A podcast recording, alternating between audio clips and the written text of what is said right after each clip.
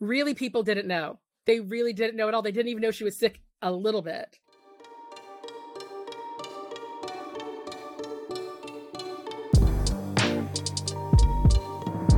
Hello, everyone, and welcome to the inaugural episode of Town Hall, a Black Queer Podcast. The podcast where we journey through a theme by sharing stories, music, poetry, and art of varying depth and hilarity. I am your host, Bob the Drag Queen. And I'm your host, Peppermint. And today's episode is all about secrets. mm, juicy, juicy secrets. Juicy. Salacious secrets. Secret, Salivating secrets. Vic-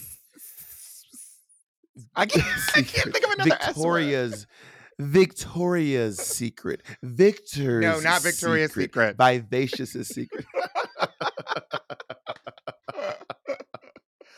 Okay, so Pep, um, do you, have you, do you, I mean, we all have sex secrets, right? I guess mine would be more in the category of shame, but yes. Yeah. Well, I mean, don't secrets and shame kind of not? They're not always hand in hand, but it's kind of like love of and marriage. Yes. Like they kind of go like a horse and carriage. If you wanna, if you wanna embarrass somebody, humiliate somebody, or shut somebody the hell up, you just bring up their sex life, right? Yeah, yeah, because because it's supposed to be something you do like behind closed doors, literally. Yeah. Not well, not always. Sometimes it is out in open, and we're not we're not here to kink shame. Pep and I are not here to kink shame anyone. No kink shaming, unless I your am. Kink I'm is kink shaming. I'm specifically here to kink free. Shame. No more kinks. We're it's a new it's a new day. twenty twenty-three kink free. Uh, so we we we we we have some our, our first secret. We're gonna we're gonna dive right into the to the deep world of sex and salaciousness, mm, honey, mm. and and and shame. And we'll we'll leave it at this that. This is the best way to get y'all started on uh, our podcast, honey. Just dive right into the sex, but this might not be the kind of sex that you um, were envisioning. It's not so vanilla, I guess. Pep, uh, may I, I mean, this was a forward question, but do you do you consider your sex to be vanilla? Are you are you a vanilla girl, darling? Mine is butter pecan. I actually am a quite a vanilla kind of gal, and that's probably not a mm-hmm. surprise for people. But I, yeah, no, mine no. is like an an um sort of a, an exotic vanilla, if you will, French vanilla. Yeah, you know. Like like that that Trader Trader Joe's vanilla. No, definitely not mass marketed. Corp yes, corporate vanilla. Yes, corporate vanilla. Quite quite quite. I quite think that's the answer. So, okay, so we, we we have a story about some sex that is that is not vanilla. In fact, you know, I'm, you you might call this this sex chocolate. Ooh, no, so, uh, where's my cup? I, I don't want to bear the lead. I don't want to bear the lead. So I'll, I'm gonna let you all go ahead and just listen to it. Listen to the secret. Nasty. Hi Bob. Hi Peppermint. Here's my embarrassing story. I met this guy. He was really cool. Played in a band. Played bass. Wore a leather jacket. He was like the Fonz of the twenty tens. So we had mutual friends in common, and so whenever I saw him, we always ended up talking um, about music and stuff like that. So we got along really well. Um, so one night we were at the bar, and it ended up just being the two of us talking for a while. We noticed that there was literally nobody else around us. Um, except for the bartender. So we cashed out, decided to go to a twenty-four hour diner and get some breakfast because it was like two in the morning by now. I had a waffle. I had bacon. I had sausage. I had a whole, whole plate. Uh, you can call it a grand slam if you want. And we continued to talk and had a good time and then went back to his place. So we had a beer and we started doing stuff, making out over here and then making out over there, and clothes are off and everything else. Next thing you know, I'm on all fours. He's behind me and he sticks a finger in my butt. And I was like, oh, we're doing, we're doing this. Oh, okay. Um, I was not prepared, but oh, that's nice. Okay. So then he put two fingers in, and then my body rebelled. Cause keep in mind, I had just had breakfast and I farted in his face. because I am face down, ass up on this man's bed, and my ass is pointed directly at his face. So he like paused, and I paused, and I went, I'm really sorry about that. And then I started moving again, thinking like, all right, if I move, then he'll move, and we'll get back at it. And that's what happened. We both finished. Had a good time, I think. He dropped me off to my car the next morning, was really sweet, gave me a kiss goodbye, and um, never talked to him again. Like I said, we have mutual friends in common, so I'd see him occasionally. Um, my old town where I used to live, he still lives there, I think, was a qualifier for Ironman. So friends of mine had a corner house and they would throw a big party and we'd cheer on the Ironmen and Iron women. And so I saw him there like a year or so after with his wife, who he was not married at the time. They had just gotten married and had a baby. And so that was one of the last times I saw him. Cut to about three years after that, my hairstylist moved salons. And so I started going to her new salon where I met the owner. Owner was super nice. She friended me on Facebook and didn't see very many posts from her. And she's not, you know, she probably friended quite a few people that came to her salon just for numbers and support and all that. Um, it was his wife. And she didn't know who I was because why the fuck would he tell her? And I never said anything. But I've since moved away and I deleted her because I'm like, this is too weird and I hope she never finds out. But anyway, don't eat breakfast before people stick fingers in your butt. And I have learned since to not be a messy bottom. Look, Bumble knows you're exhausted by dating. All the must not take yourself too seriously and six one since that matters and what do I even say other than, hey? Well, that's why they're introducing an all-new Bumble, with exciting features to make compatibility easier, starting the chat better, and dating safer. They've changed, so you don't have to. Download the new Bumble now. This past fall, when me and Monet were on tour uh, for Sibling Rivalry, um, we got to tour the House of Juicy Couture, who won season three of Legendary. Really, really amazing. Yes. Amazing cast. Yes. Um, and one of the cast members is uh, this young girl named Brooklyn. Brooklyn is, first of all, she's nineteen years old. It was, I kept thinking to myself, like, imagine like being on tour at nineteen. Like, I like I could, could I could even imagine. Oh, I can't even take it at forty something. And I actually was there at the show and saw you all and saw them perform with y'all. Yeah. Now, if any of you were, were on that tour, you saw Brooklyn was um she's uh really uh tall and slim. And she had the long, long hair, um, kind of like a brown mm-hmm. skin, like a light brown skin um, young lady. And um, while we were hanging out on the bus and getting ready backstage, we I'm obviously getting to know the House of Juicy Couture. And um, the more and more Brooklyn talk, I kept being like, oh, my God, your life was uh, there was a lot of secrets in your life. And it's weird because she was kind of like, oh, and it never occurred to me. like, like she was like, oh, I didn't realize. And I was like, yeah, girl, that's a lot of, like, her whole life was a secret. Like, it was like a big amalgamation of secrets, a bunch of secret threads weaving together to make a big secret tapestry. You know what I mean? You mean like a secret casserole? Yeah, but yeah, but see, some some secret sauce, some secret pasta, some secret mm. green beans. so I, I am to, in the mood for this. So I asked her to, uh, to come on the, uh, the podcast and uh, share her story, and I'm I'm I'm, oh. I'm excited for y'all to hear it. I'm excited to have some. All right, here we go. My name is Brooklyn. My pronouns are she, her, they, them. I'm nineteen years old, and I am a dancer slash model slash everything. You know, I didn't really have the traditional sad sob story, L G B T Q story. We never, ever spoke about it, ever. Nobody, like, ever asked me, like, if I was gay or, like, you know, if I liked boys. It was just, you want to be Nicki Minaj for Halloween? Be Nicki Minaj for Halloween. You want to jump double dutch? Jump double dutch, you know?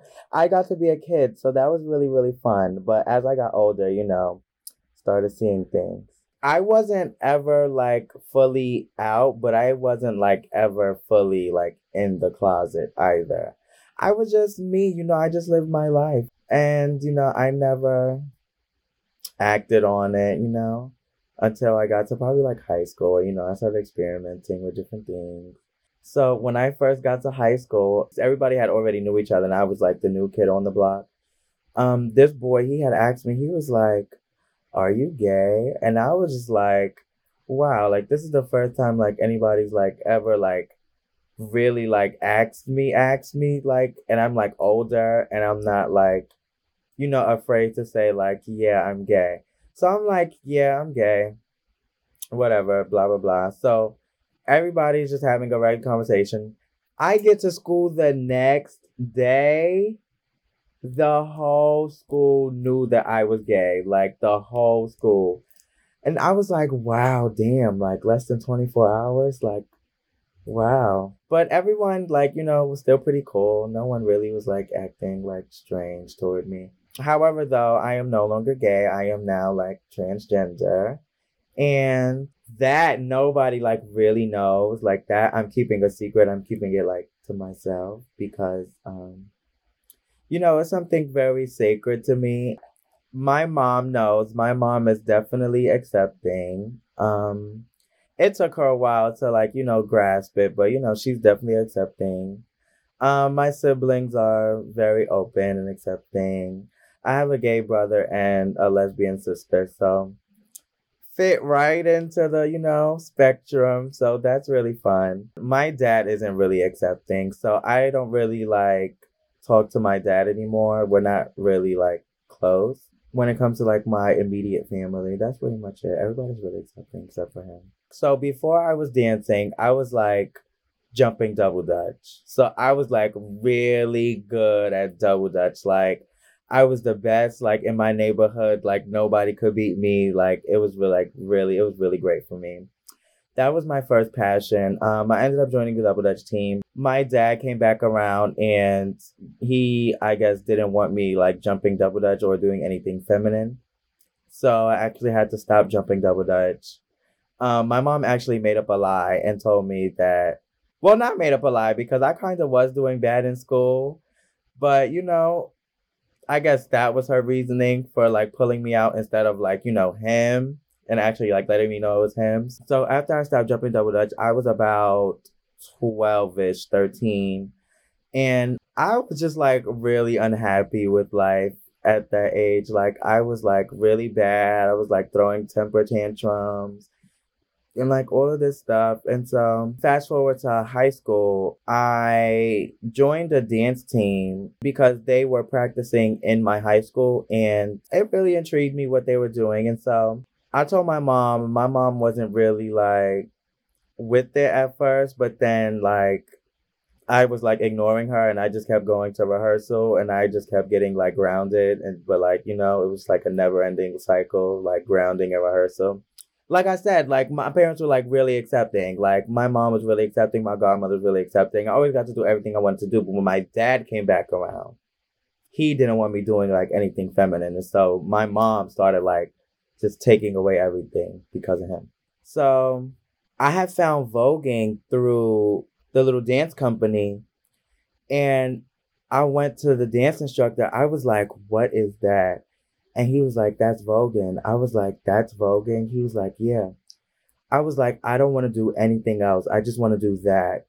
He was like, you being dead ass? I was like, I'm dead serious. I don't want to do anything else. I don't want to do no more hip hop. I don't want to do no more contemporary. I want to do that. That is what I want to do. So I literally didn't do anything other than Vogue. Like I was only just there just to Vogue. I got really good at voguing. So I never really spoke to my dad about like these type of things because like I was like always like really hyper feminine and he was like really hyper masculine. And so it was like I never really spoke to him. I spoke to my mom though. I told my mom that um I was interested in voguing and, you know, I wanted to join a house and all of these things. And my mom had knew about ballroom previously because of my sister and my brother. They were in ballroom before. But I guess, like, the things that, like, they told my mom about ballroom, she had, like, this, like, perception of ballroom that was, like, bad. And she didn't want me, like, anywhere near ballroom. And so she was like, you're not going to any balls, you're not going to be in ballroom and blah, blah, blah. You're going to stop voguing. I was like, I'm not going to stop voguing. Like, I already stopped jumping double dutch. Like, I'm not going to stop doing everything I like to do. It was actually one day I had asked my mom if I could go outside. My mom was also really strict. Like, I got every, I got to do everything I wanted to do, but she was really strict. I had to be in the house at, I think it was either eight thirty or nine p.m. It was in the summer. And there was a ball. The ball didn't start until nine p.m. And it was like a little, like, I guess, like, little, like, fun day. Like, it was like a bouncy house and all of this stuff before the ball. So I'm at the little fun thing or whatever, blah, blah, blah. And, you know, it was getting later and later. It's like seven thirty, then it's like eight, then it's eight thirty. My mom texted me at eight thirty. She was like, okay, start making your way home. And I didn't respond. And then she called me at nine. And by this time, the ball is going on. So, like, I don't hear my phone ringing. I'm just, like, fascinated with, like, what's going on with the ball. And she's calling my phone down. Like, I have probably, like, ten to fifteen missed calls. And I got home that night. I actually ended up walking the ball. I didn't win, but I had a clip of mine go viral. And so that put me on, like, the ballroom map. I think, like, just knowing that I wasn't supposed to be there made me, like, want to be in the moment there even more. Um, I remember one of my battles, the battles that actually went viral. Um, I was like catwalking. My elements were really bad. This was my first ball. Everything was really horrible. Um, I was like catwalking, and then I had did like this little um breakdance move was like jumping back onto my hands and jumping back onto my feet, and I did that. And the whole ball was like screaming. Everybody's like, yeah, yeah.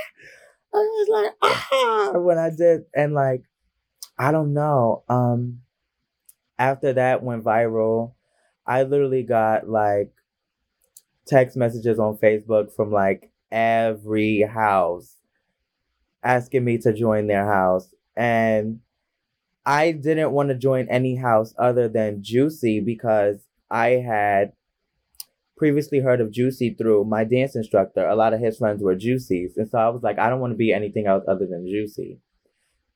So Juicy had reached out, but I didn't know Juicy had reached out. Like, I was just seeing a bunch of text messages. I was just ignoring everybody. And so I went back to my dance instructor. I was like, who are these people? Like, who are they? And then he was like, that's Kwanna. That's Mother Juicy. That's Kwanna. Text her back. So I'm like, she's a Juicy. He's like, yeah. I'm like, oh my gosh, I'm going to write her back right now. So I wrote back Mother Juicy, and she invited me to a rehearsal, and I became a Juicy. Um, so that was really, really fun. I was actually grounded for like the rest of the summer because of that, that ball. So I actually didn't end up becoming a Juicy until like maybe like September-ish, October. And I was just like, sne- after that, I was just like, sneaking out, going to balls, going to practices, and blah, blah, blah. Getting grounded, getting in trouble, getting my butt whooped because I was doing things I wasn't supposed to be doing. Eventually, my mom kind of got over it. I think she kind of got over it when I was like fifteen, almost sixteen. Um, she kind of got over it. She stopped caring. She realized that I was just going to keep doing what I wanted to do. Like, you know, just something I wanted to do. Can't stop him. When I turned fifteen, a little a little while after I turned fifteen, my mom, my dad decided to move to Oklahoma. Prior to them moving to Oklahoma, we lived in Brooklyn, New York. So my mom is like, oh, we're moving to Oklahoma. I'm like, I'm not moving with you to Oklahoma. I'm not going there. She's like, why not? I'm like, because I just found something that I like to do. I'm not going to let you take this from me again. Like, I'm not doing that.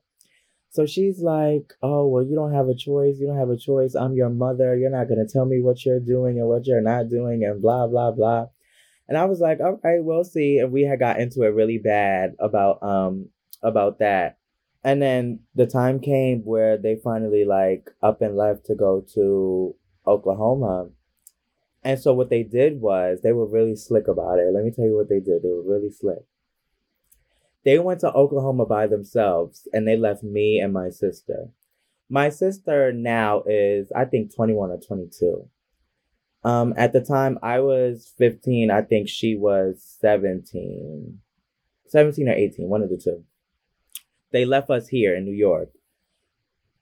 They had bought us plane tickets. She's, my mom called. She's like, oh, I want you to come visit and blah, blah, blah. She bought fucking one-way tickets to Oklahoma and didn't buy a ticket back. But I didn't know this. I didn't know this until probably like three or four days after being there. So I get there. I'm like, oh, the house is nice. Whatever. You know, it's nice here. I went to go to the Walmart because it was like a Walmart kind of like around the corner. And on my way back, I was walking back and I literally stood in the middle of the street, did a full three sixty and saw nothing, like literally saw nothing. So it was like going from like the city, being in the city, big buildings, people walking, all of these different sounds and smells to like nothing. And then it was like really cold too. It was really cold at the time. I'm like, I'm not staying here. Like I would never live here. I don't know what she was thinking. So I get back in the house and, you know, that's just it. Then it's the next day. Next day goes by. Then it's like probably like our third day being there. I'm like, okay, when's like, you know, when are we going home? So she's ignoring me. She like is like ignoring everything I'm saying. So now it's the fourth day we're there. She finally answers me back. I'm like, okay, Ma, when are we going home? She's like, you're not going home. I'm like, I'm not going home. She's like, no, you got a one-way ticket here. I was like, you for real? She was like, I'm dead serious. I was like, oh, watch this. And then she was like, watch this. I was like, yeah. She was like, what you gonna do? I was like, I'm going home. She was like, this is your home. I was like, I live in New York. I live in Brooklyn, New York. She was like, okay, we'll see. So she had set it up, set up Oklahoma in a way where my sister had already had a job. I think my sister had already knew the plan. But my sister wasn't as rebellious as I am. So I think my sister already knew the plan because she had already had a job out there. So it was a Thursday. I will never forget. It was a Thursday. My mom left for work first and then my sister left for work. And I called my oldest sister. She's probably, at the time, I think twenty-eight. She lives in Williamsburg, New York. So she didn't live with us while we were here in New York. So I call her. I'm like, Denesia, I don't want to stay here. I want to go home. This is not my home, blah, blah, blah. I'm like, can you buy me a plane ticket home? Because at this time, I have no money. I'm fifteen years old. I think I probably only had like one hundred dollars in my name, but that was cash. I didn't have no bank cards or nothing to buy a plane ticket. So she literally bought me a ticket, booked my Uber um to the airport and my air, um Uber back home from the airport in New York. The flight was about Two hours, two hours, three hours. And when I got home, my mom had called me and her exact words were, yo, you really left. And I was like, yeah, I told you I wasn't staying there. You thought I was playing. I wasn't playing. And she was like, yo, you really left. Like she just saying it over and over. She's like, yo, you really left. I can't believe you really left. I was like, yeah. And I could like hear her like like start crying in her voice. So I'm like, I'm going to call you later. Click. And I hung up the phone on her. And then she called me back the next day and she was just like bawling, crying. She was like, I can't believe you really left. Like, you really don't want to be here. Blah, blah, blah, blah, blah, blah. I can't stop you. I love you so much. And that was just like a whole thing. And so she actually tried to get me to stay out there again. She did the same thing again. But at the, around this time, I was like, I think probably like sixteen or seventeen. And I had my own money at this time. Like, you know, I was hustling, doing my thing, making my own money. So I had my own money and I just bought my own plane ticket home. When I seen like somebody vote for the first time, I was like so fascinated. Like, I was like, wow, like this is amazing. Like, and you know, it's like people are hitting their backs on the floor. Like, what is so amazing about people hitting their backs on the floor and like doing like crazy moves? But I don't know. It was just like so intriguing, like the different things they were doing to get to that point on the floor. It was just like so mind boggling. Now, like I can tell you, like being deeper in ballroom, you definitely meet a lot of different people and it kind of helps you understand different people and like what they come from and who they are. and it helps you mentor people that want to come to ballroom in the future and teaches you how to maneuver with them. I am here with, with respected comedian here in the Los Angeles County area. You know, people do respect me. I don't know why. I didn't tell them to. I've chosen respect. So I, I, I, you said you, okay, so I called you today and asked you if you had a secret, and you told me that you, yes. that you have one. How long, how long have it, you kept the secret? Well, it's, I, I kept the secret, but I also forgot because it's, it's happened like twenty-five plus years ago, probably even thirty years ago. Mm-hmm. And it's, look, my brother to this day, uh, I think to this day, I haven't talked to him about it in a while. Uh, he believes that in the middle of the night, a ghost threw something like a basketball at him. And he, he tells the story on occasion, but it truly was me waking up in the middle of the night and hitting him with something. I can't remember if it was a basketball or not, but it was clearly something that made it feel, because it's been so long. But yeah, he still doesn't know that I was the one that hit him and ran across the room and pretended to be asleep. When was the last time you your you heard your brother tell the story? Oh, I feel like it was like probably like a decade plus ago. So in adulthood. Yes. He was like, a a ghost fully threw an object at me. Yes. And it woke me up and nobody else was there. I was there. We shared a room. He should have assumed I was the one that did that. And why didn't you come forward and say, hey, it was me. I, I did it. Why? It's so much better now. As a matter of fact, I hope he never hears this. All right. Well, uh, your secret is safe with us. Thank you for telling us your Thank secret. Thank you.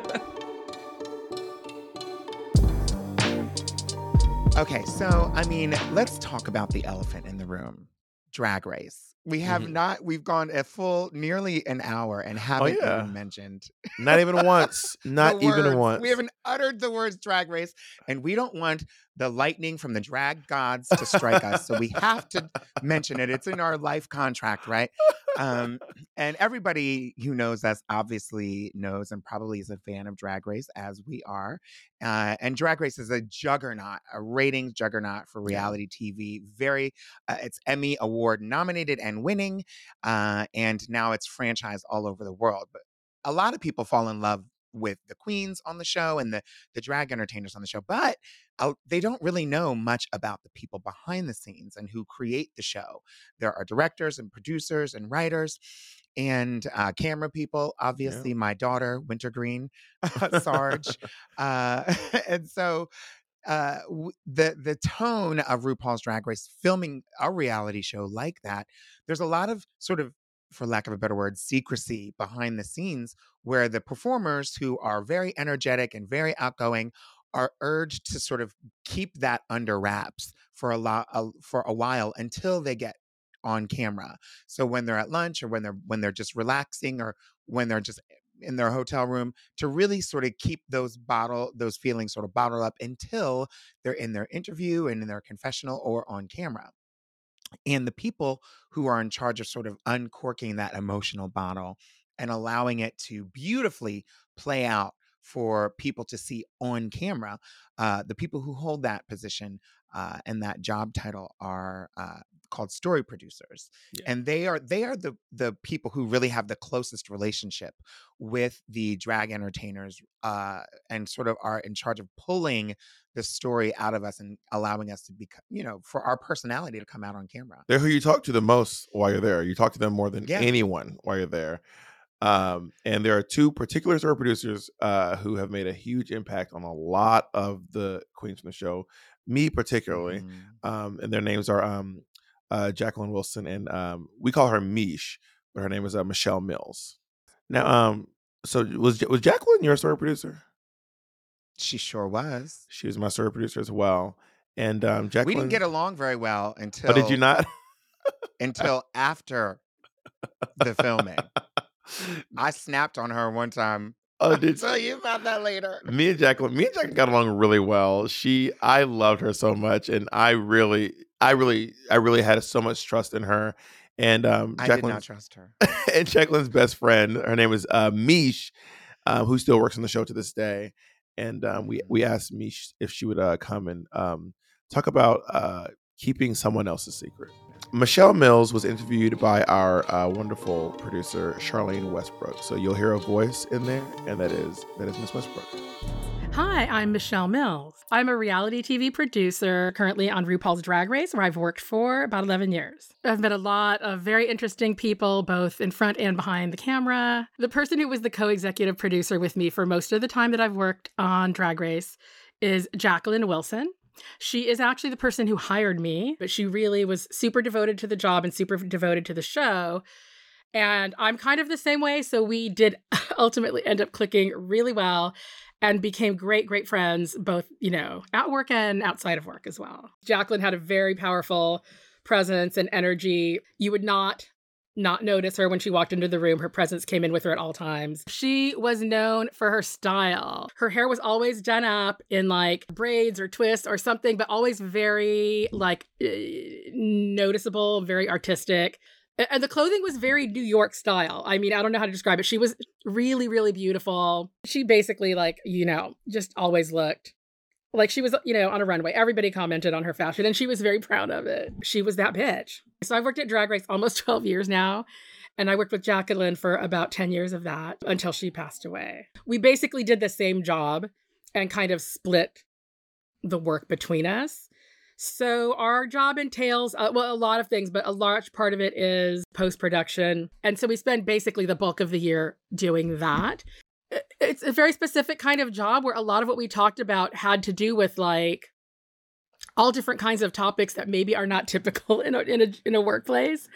So it was, you know, how do we want to represent things that have to do with queer culture, with different racial issues, ethnicities, gender issues, storytelling, creative, like all kinds of things. I think by the end of the first season, I started to feel like we were work friendly. And then I guess it was the second season where slowly we started, you know, getting in deeper, having more conversations, and we would go to the movies or go to a concert together, or also, you know, or just talk on the phone if we were like having a rough day. And uh, and then we also both loved learning from each other. As much as I felt like I knew, I loved learning from her. As a Black person, how do you feel about how the storyline is playing out or how we should play it? And the same thing that I would bring to her about Latino storylines or about uh, plus size women storylines. Jacqueline often felt she had to be extra careful at work being a Black woman. And I, being Mexican, did not care about that. So I think, you know, or I, a little bit, but not not so much. And I think we tapered each other. She kind of got me to mellow out a little bit at times when I should. And I got her to, you know, say, hey, there's two of us now. There's two voices. It's stronger this way. And maybe we can say something more. So we also kind of did that for each other. So Jacqueline passed away in twenty nineteen. And about a year and a half before that, she had been sick. There was a flu going around and a bunch of people on our team all ended up having all these symptoms of the flu. Jacqueline had the flu at some point as well. However, she had this cough. She had this lingering cough that wouldn't go away. We had all had the cough with this flu. Her cough was noticeable and it was a it was a pretty, you know, intense cough, but it still seemed like a bad flu cough. She went to the doctor a few times actually in the next couple of months, and they said various things from, you know, they gave her different kinds of antibiotics and then something else, and it was an infection. But the cough was just still not getting any better. And so once she was about three months in, she was very concerned. She went back to the doctor again. She insisted that they do a chest x-ray. They did, and lo and behold, they found a shadow on her lung. They sent her home with cough medicine. She emailed me to let me know she wasn't coming back to the office. And she was saying, oh, now I'm worried I have cancer, L O L. She did have to tell um, our supervisor that, you know, she had this medical issue going on. She didn't say how severe it was, but she had to go to, you know, doctor's appointments. She had to get a biopsy of her lung. So I went with her to that. At this point, she's not talking to anyone in her family, and none of them live locally. Even when I went with her, she would make me stay in the lobby and not go in and hear what the doctor said. And then she would tell me what she wanted me to know from what the doctor said. So when she went in to get the results, I'm just sitting at the oncologist in the lobby, just, you know, beside myself. And she was in there for a long time.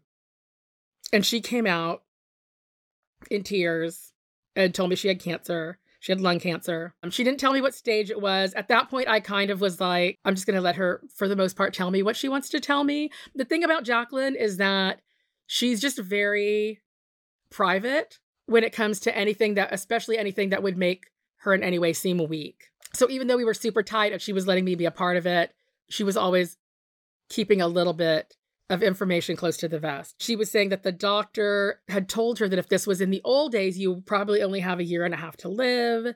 But now we have, you know, these medications and things. So, you know, and you're young and you're strong. And so, you know, it's going to be a better outcome for you. I'm driving Jacqueline back from this visit and we're just like kind of, you know, we're going to, he needs, to, she needs to get another test. They need to figure out what to do next. There's a whole bunch of things that have to happen now that she has to wrap her head around. So we stopped to get coffee. Lo and behold, the oncologist was there getting coffee.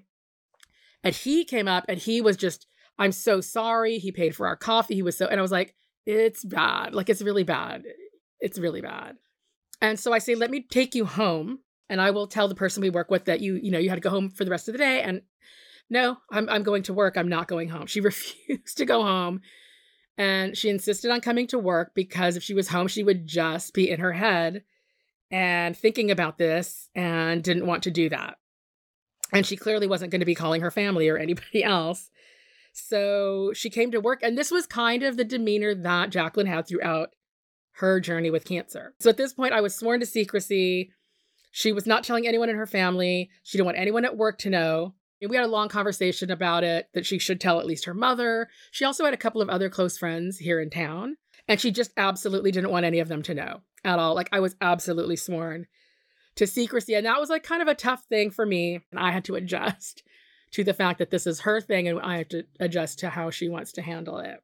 It was really difficult, but at that point, I was also one hundred percent convinced, as was she, that she was going to live for a really long time. That, again, what the doctor had said, she was, you know, young. Her whole life, she didn't smoke. She was like, she exercised daily. She went to meditation. She was like a very health conscious kind of person. So in my mind, she's got like the best chances between that and medication to have like a really long journey. I felt really bad about her family. I was like, you have to tell your mother at least. She eventually did, but I, I want to say it was like maybe two months later that she finally told her mother. And she told one aunt, because the aunt was a nurse.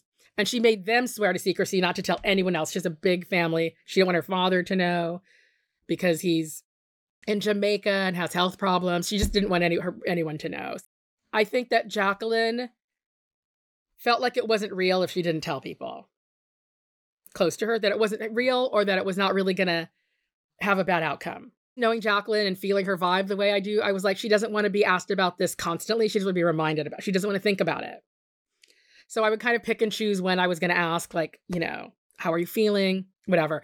There starts to come a time when now more symptoms happen and things go to a different level. And then, you know, things change as it gets worse. I want to say this is maybe like two or three months in. She started having trouble walking and she had a limp. And so whenever she would get up to go to the bathroom, you know, I would see it. She said that it had spread to her bones. That's when she told me that it was she had stage four cancer. So I don't know if she had had stage four from the beginning or it had jumped from three to four in that time. But it had definitely spread to her bones. And then she also had it in her brain. She was she started having headaches, like really bad headaches. And then it was in her brain. So then that's when she had to go do chemo just for the, the brain part of it. And I think that's when she jumped to a high level of fear, but also still trying to maintain. And then so she was going to lose her hair with the chemo. And she was like really worried about that because her hair had always been this sort of like big, you know, point of fashion and pride, a big part of her like identity. And then also what would people at work think? And so we had all these conversations like, girl, we work on a drag queen show. You know, all the wigs that they have. Like, there are all these ones that look very real with the laces, and there are a lot of places that specialize in, like, you know, black hairstyles. And so she got very excited. So she went online and she found these wigs and she did the whole thing, and nobody noticed. She nobody noticed because she always had these crazy hairdos. And yeah, she played it off. So she, you know, she went and did all this. I went with her the first time that she had uh, her chemo, but after that, she wanted to go alone. She's very, just doesn't want to talk about it. Like, I want someone here with me. You know, I think that the the between the lines is I'm scared and I want someone with me, but I don't want to talk about it. I think one of the reasons why she didn't tell some of her other friends is because she, she didn't want them like crying and weeping and like trying to baby her and like, you know, or everyone sending their, you know, cure for cancer that they saw online or the herbal drink that they should, you know, that they heard she should drink or whatever it was. She didn't want all that. She said, look, once I pass, you can tell anyone you want, which is why we're having this conversation today. But she said, until then, you can't tell anyone. I did end up telling one of my friends who doesn't know Jacqueline and it's not part of work because I just needed somebody that I could then talk to be, uh, from with my stress. So the one thing that I did, and I don't think that technically was against the rules because even though she didn't want me to tell anyone, she really didn't want anyone in her world to know.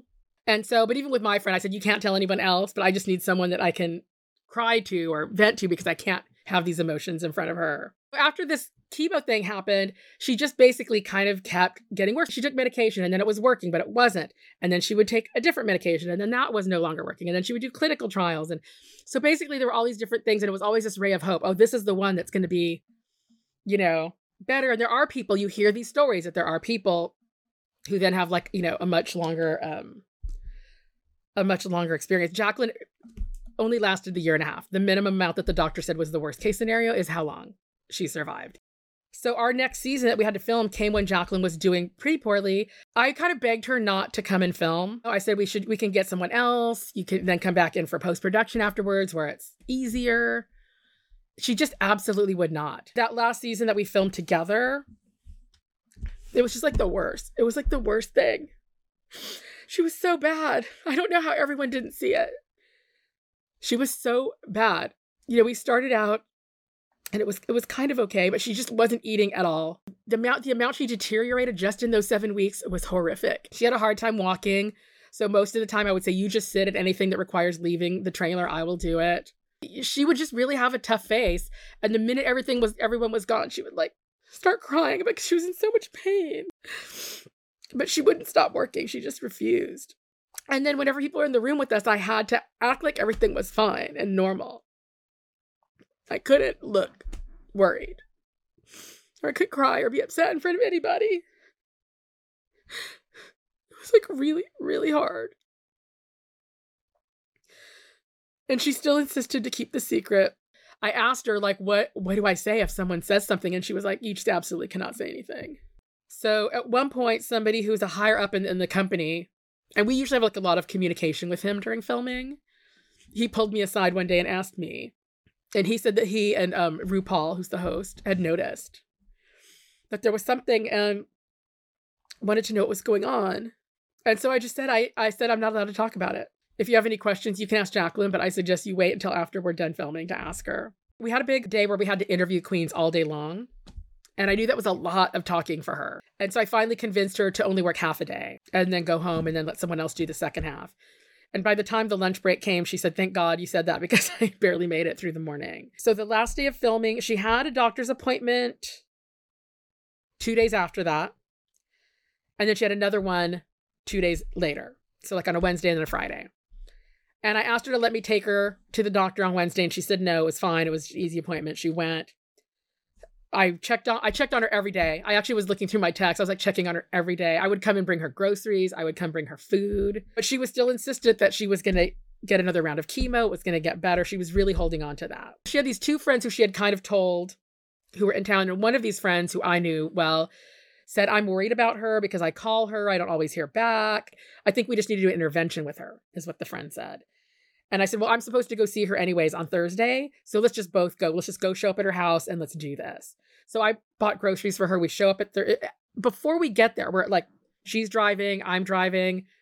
Jacqueline reaches out to me and says, I can't do this alone and I need your help. And that's the first time she's actually said it like that. So that was scary. So we get there and she can't get up to answer the door. It takes her about ten minutes to get from her couch to the front door.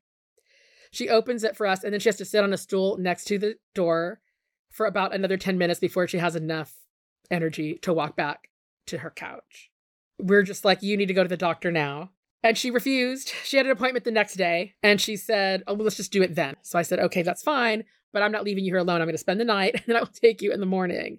So I ended up spending the night with her and we sat on the couch watching um, Friends. which she loved. There was some like marathon of Friends. We were watching it.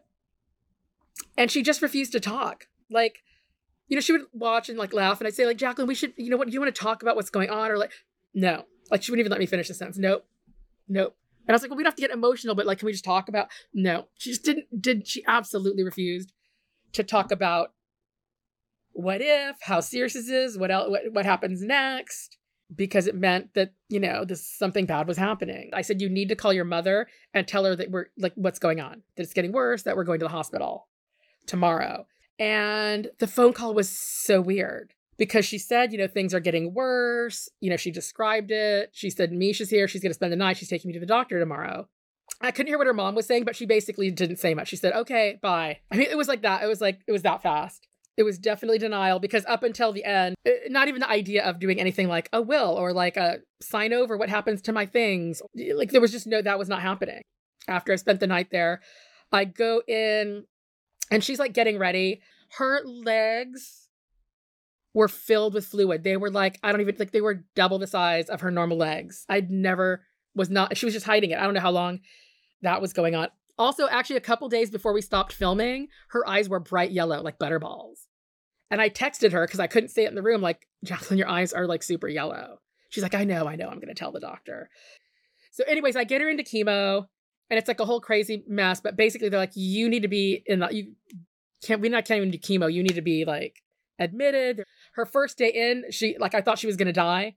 They, it was one of those scenes out of a crazy movie where they were like putting a tube down her throat, and there were a bunch of people in the room, and her numbers were going all bzz, bzz, bzz, bzz on the machines, and like I'm in the corner, and like I don't know what's going on. Like, it seemed like she might die on that day. Honestly, they ended up stabilizing her. They ended up getting her in a room. There were tons of conversations that were just crazy about whether she was in I C U or this middle thing before I C U. And from the time that we she went in the hospital, she died a week and a half later. So basically at this point, I was supposed we were both supposed to be working in post-production. I got permission to tell our boss what was going on because she was not going to be coming in and I was like barely coming in. So basically she's not doing well, but there's this weird thing that happens where the doctors come in and they will tell her one thing, but if I ask them in the hall, they will tell me something different.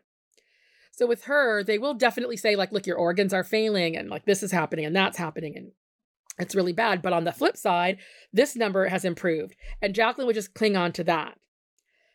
And so Jacqueline had it in her mind like, oh, good. As soon as I stabilize, I'm going to go into chemo. So when I'd see the doctor in the hallway and say, so she's going to go into chemo in two weeks. And they'd be like, she's not going to make it to that. And at one point, there's a there was a nurse in there, Jacqueline's mother, and I'm in there. And Jacqueline says, am I dying? And I was not expecting that question. And I hesitated for a minute. And I basically said, look, it's a possibility. I said, obviously you have something really serious, you know, but you're also, I went kind of in that lead of the doctors. Also your other, some of your numbers are improving. I thought she was going to die soon, but not as soon as she ended up dying.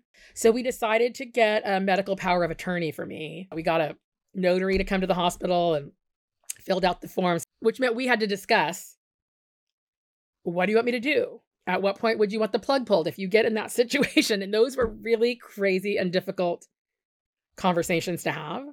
So anyway, so I, you know, ask her all the things like, what are your, you know, what constitutes the point at which, whatever. By the way, I did end up having to make that decision. So at one point, a doctor comes in and says, um, yeah, there's nothing else that we can do for here. So we're going to send her home tomorrow. And I was like, absolutely not. She absolutely cannot just go home alone on herself. And they really didn't tell me. I kind of think now that they were just sending her home to die, but that's not what they were telling me. So basically, after a lot of battling, we were able to get her in a respiratory rehab. So we're like, okay, thank God that's all settled. I did finally convince her to talk to her father. Well, she didn't actually talk to her father. She agreed for her father to know. So mom calls dad in the in the hospital room. Jacqueline's there. She tries to hand the phone to Jacqueline. Jacqueline refuses to talk, to, but he's aware of it. And it's a very short, unemotional conversation and they hang up. Her brother was told, but came, didn't make it in time while she was still conscious. And I'm with her and she, her breathing goes haywire. Her breathing goes haywire and all the bells go off and all the night staff comes in. She's rushed to the I C U. And now there's another doctor who was much better, who did a chest x-ray and just showed that the whole chest is just, it's all solid in the x-ray. Her organs are failing. Basically, this is it. And so they want to know, does she want to be intubated? Because the the, the alternative was to just die. And she just looked so terrified, you know, and I was terrified for her. And I wanted, this is the point at which I had to really flip into, like, you've got to make the right decisions for Jacqueline to the best of your ability and don't fuck it up, as RuPaul would say. So we have this conversation. She's in the room. They're basically waiting for me to leave the room to intubate, if that's what they're going to do. There, you know, all these doctors around. And I said, well, then I'll talk to you after. And then she said, wait a minute, actually, no, you better, whatever you want to say something, you better say it now. And I was like, oh God. So I did, that was a crazy moment because I didn't want to be like, you're going to die and I'm saying goodbye to you. But I also wanted to say goodbye to her. So I just basically said, you know, like, be strong. I love you. I don't know, like generic, hugged her, like, trying not to make it seem like it was a goodbye, trying not to cry. So we went ahead and did the intubation, and they sent us out of the room and did it. So they had to also put her under in some kind of way. They'd explained it, but like they basically said she can probably hear us, but her body is fighting against the tube, so her body has to be completely knocked out. So the doctor came out and said, you know, we needed to start talking about pulling the plug on the tube. And I'm like, oh my God, it hasn't even been twenty-four hours. And they were like, well, it's not going to get any better. I said, you know, everyone encouraged me to have these conversations with her about what she wanted. And this situation's a little different than the ones we discussed. But I don't think you all have tried for even more than twenty-four hours. And they were saying, well, chances are she's not going to survive more than a couple days anyway. And I said, well, if that's the case, then let's let it be that way so that uh, we don't have to feel like we pulled the plug on her. If it goes, I said, let's give it three days. After three days, we can discuss it again and see what we feel. Jacqueline's mom agreed that that was good. And she died like on the third day. That's the one place where I take a gray area with having kept my promise to her. And I did tell a few people at that point because I thought she's not conscious and I don't think she's coming back. I told the guy who was the head of the company who had asked about it. I, I told him, I told, there was a few people that worked closely with us and they came to say goodbye to her, even though she was, you know, not able to talk back to them. And so I don't know, I stand by that. By this point, it had pretty been about two weeks that neither one of us had gone to work. I can't remember. I probably took like a day off. Much like Jacqueline, I felt like I'm going to feel, in some ways, I'm going to feel better working than being home alone thinking about this. And I kind of did, I don't know, like a, a Jedi mind trick with myself where I said, you know, Jacqueline loved this season. When she was at a certain point of sickness, she was, you know, even thinking about how can I work from home to continue. Like she really wanted to, you know, it was the last season that Jacqueline will be credited on, that we worked together on in the filming of it.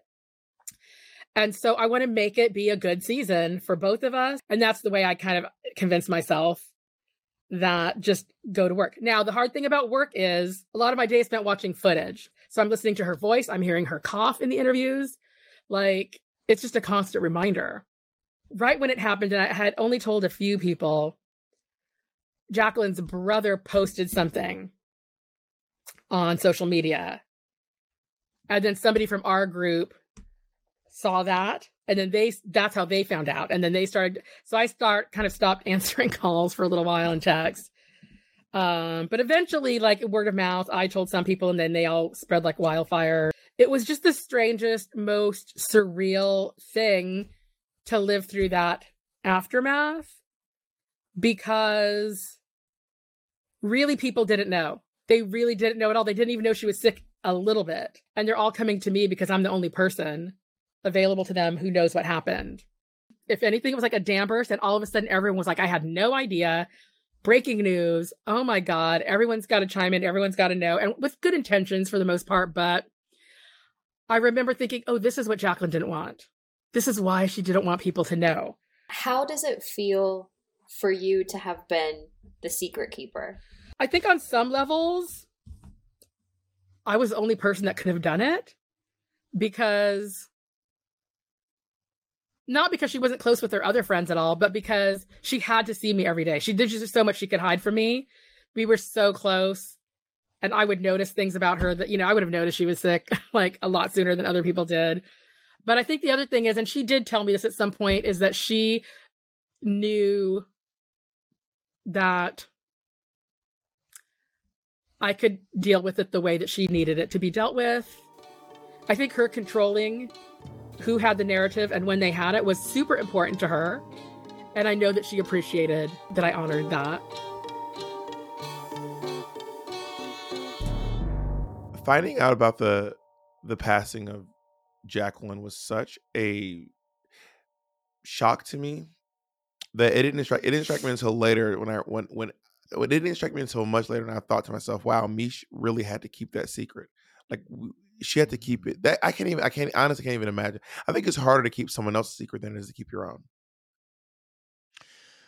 Uh, certainly, especially when you're in a situation where you're like at work and people are seeing you coming in every single day, and and w- maybe people are concerned, or maybe other people might have some curiosities or ask questions. And, you know, I think maybe uh, other people may have had a clue, you know, you know, maybe they saw, you know, her body changing a little bit and her energy level going down a bit, um, you know, but uh, just the fact that she I don't know what it's like to have been in Jacqueline's shoes. And granted, we know that it was obviously tough for Mish, but, you know, I just, I do think of like, what would it have been like to be even in Jacqueline's position and, yeah. and still wanting to work through and carry this show, the workload of this show. I remember, and it makes me feel bad because I, season nine, um, which was, you know, a couple years before she passed, but season nine, um, she, when I was filming, Um, she, we were, we were going on like, felt like the twentieth hour of filming, and everybody was on edge, and we were, um, getting ready to go out and do the, the runway. And everybody was like get, getting dressed in drag and putting on the finishing touches and zipping up their corsets and gluing on their nails and last minute things. And we were like trying to rush and hurry up and get this all together. And, you know, um, somebody said something about like, you know, gosh, this is really a lot of pressure for us. And, and, um, Jacqueline was like, you know, other people on other shows don't have a problem. Like, you know, or something like that. And I turn around, I was like walking away from her. And then, and that which minute, challenge is this? Like, what runway? What, what were you wearing? I want to, I want to picture this in my head. I hope you, was it the Club Kid? You, were you dressed like a big peppermint? It was, I, it was either Club Kid. There was like half of us were there. So it was either Club Kid, or it might have been when I was wearing this giant hoop skirt, or the the the um the rainbow ball, the sort mm-hmm. of pride. We yeah. did like a pride ball where we had to do rainbows. And that was like either like final six, seven, five, four, like halfway through the show. Yeah. And um and I was like, we're trying to get into our stuff. And there was like nobody helping us. And um, and she was like, I don't know why, basically like, I don't know why y'all can't get ready, you know? And I was walking, I never forget. I was walking, I was like going to get something and walking away. And she's like, I don't know why y'all can't get ready. And I just turned around automatically and walked directly towards her. Like I was going to like push her over. And I was like, listen, bitch, everybody else on those other shows doesn't have to get in drag and write a script and make their outfit, and we don't have anybody helping us. You know what I mean? Like, it was like I got possessed, and she was like, touche, you're right. And that's when we like really like became friends. You know, me, me and Jacqueline used to bond because we had a tradition starting on season eight. Obviously, that's when I met her. Mm-hmm. After, after, I'm telling you, after every single episode of Drag Race, I would call her up and we would talk about the episode. Every episode on season eight, we did it for eight, All-Stars two, nine, ten, and I believe el- I believe maybe eleven. I called her okay. every every. I mean, as soon as the episode ended, I would uh, call her and we would we would uh, have these uh, conversations about Drag Race and what we thought about the episode and mm. what's going to happen. And she never gave me any spoilers, but it was just kind of our our bonding moment that we mm. that we that we would share every episode. So I miss her very, very much, and mm. much love to her and to her family and to all the people who were affected by her by her passing. Yeah, and uh, extra loving shout out and thanks to Mish, who uh, agreed to come and, and talk with us about this. Special thanks to our production team: Charlene Westbrook, Tracy Marquez, Amelia Ritthaler, and Corey Nixon. And a big thanks to all of our guests for sharing their secrets with us. Now listen, every episode of Town Hall, a Black Queer Podcast will have contributions from our listeners and our viewers. And if you keep an eye out uh, on me and Peppermint's social media, maybe we'll hear from you very soon. This episode is dedicated in loving memory to the late Jacqueline Wilson. Emmy, oh, the Emmy yeah, Award-winning late Jacqueline.